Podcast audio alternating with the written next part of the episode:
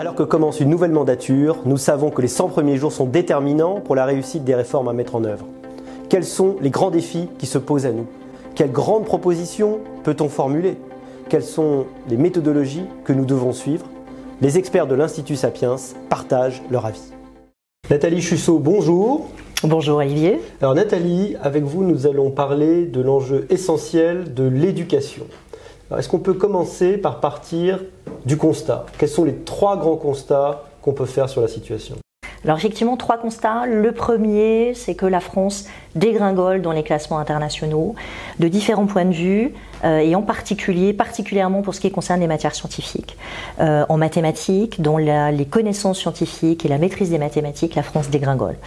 Le, ce qui est effectivement extrêmement embêtant parce que euh, pour une société ou une économie qui doit être innovante, qui doit pouvoir se développer, qui doit faire face à la compétition mondiale, eh bien il faut des scientifiques, il faut de l'innovation et ça c'est crucial. Le deuxième constat, c'est que la France est un des pays de l'OCDE où l'origine sociale pèse le plus dans les résultats scolaires des élèves. Euh, et euh, c'est euh, effectivement extrêmement alarmant depuis plus d'une vingtaine d'années maintenant. Et c'est un énorme problème parce que c'est non seulement un gâchis de, de talent extraordinaire, et parce qu'il y a un déterminisme social qui se met en place que vraisemblablement l'école n'arrive pas à combler. Et puis le troisième constat concerne les jeunes, ce que l'on appelle les jeunes NIT. Ce sont ces jeunes qui ne sont ni en emploi, ni en formation, euh, ni, euh, ni euh, en études. Et donc, le problème, c'est qu'on en a 1,5 million en France, entre 15 et 29 ans. parmi ces jeunes, on a des jeunes qui sont en recherche d'emploi, et donc là, ça n'est pas très grave, on s'attend à ce qu'ils trouvent un emploi rapidement. On en a d'autres, à peu près 20%, qui ont un diplôme, mais sont en train d'un petit peu de, de, se chercher, de savoir ce qu'ils vont faire. Le plus grand problème, ce sont tous les autres, la grande majorité, ce qu'on appelle les décrocheurs. Mmh. Et eux, ils n'ont, ils sont quitter le système éducatif sans aucune formation et on en compte à peu près 90 000 par an. Et donc en termes de, de stock, c'est absolument euh, énorme. Et là aussi, c'est un véritable enjeu pour notre pays. Malheureusement, tous ces constats évidemment sont connus, ils sont assez incontestables. Maintenant, parlons des solutions, des réformes peut projeter Quelles sont les réformes essentielles? Alors, euh, la première réforme qui me paraît essentielle concerne la dépense publique en matière d'éducation. Euh, la France est un des pays de l'OCDE où la dépense publique est largement en dessous de la moyenne, plus de deux points en dessous de la moyenne euh, de l'OCDE. Donc là, il y a un vrai problème. Le, second problème, c'est qu'on a effectivement des salaires des enseignants, des professeurs, des enseignants du, du, primaire, y compris des salaires des enseignants à l'université, qui sont largement, là encore, entre 15 et 20% en dessous de la moyenne des pays de l'OCDE, avec des enseignants par ailleurs qui travaillent beaucoup, qui sont beaucoup plus en présentiel devant les, devant les élèves. Donc ça, c'est un problème, ça veut dire qu'il faut revaloriser la profession, à commencer probablement par les salaires, et aussi par le fait de reconsidérer ces enseignants vous le savez sans doute, mais on a beaucoup de mal à recruter en ce moment. Et ça, c'est un véritable enjeu. L'autre enjeu, ça concerne évidemment la mixité scolaire et la mixité sociale. Donc, il faut absolument investir dès le plus jeune âge euh, dans l'école et en particulier dans l'éducation des enfants issus des milieux les plus modestes.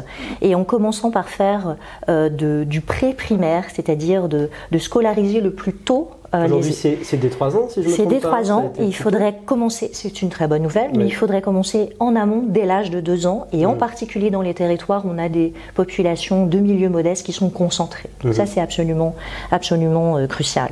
Et puis, euh, il faut euh, s'orienter sur les NITS, essayer d'améliorer leur insertion professionnelle.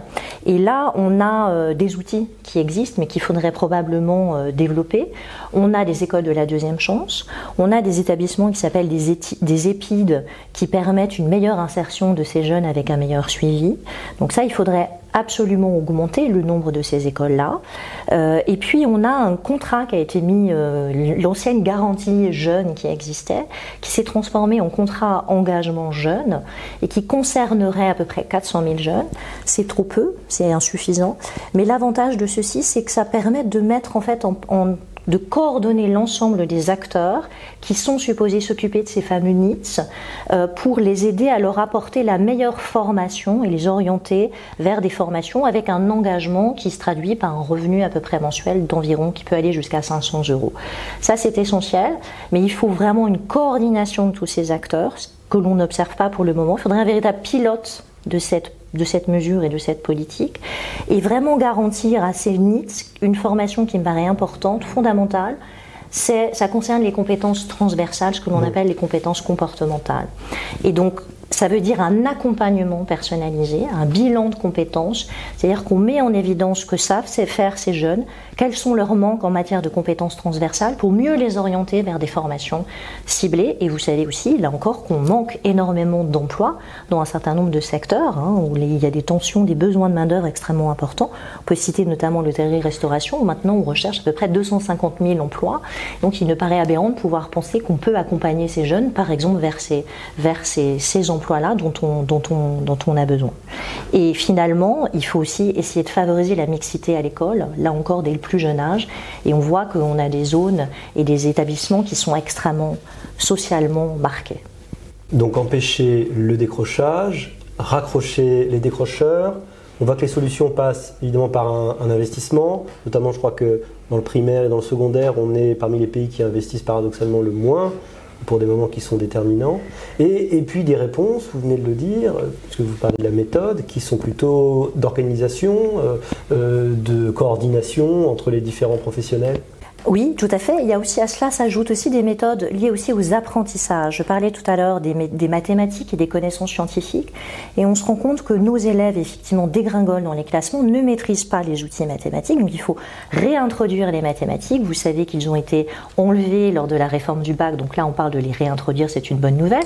Mais il faudrait les réintroduire bien en amont et probablement modifier aussi les méthodes d'apprentissage de ces mathématiques tout au long de la scolarité, parce que euh, on a observé les enseignants notamment observé quand ils accueillaient des, des élèves des, qui venaient d'Ukraine, se sont rendus compte qu'ils maîtrisaient beaucoup mieux l'outil mathématique alors qu'ils étaient classés moins, beaucoup moins bien classés que nos élèves à nous.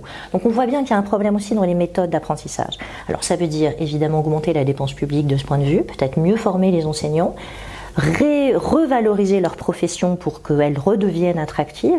Et ça veut dire aussi peut-être mieux reconsidérer cette profession qui est en train de se dévaloriser. Alors évidemment des conditions de travail compliquées, des salaires peu attractifs euh, et, euh, et, par ailleurs euh, parfois euh, nettement plus compétitifs dans le secteur privé quand on est enseignant de mathématiques ou d'informatique.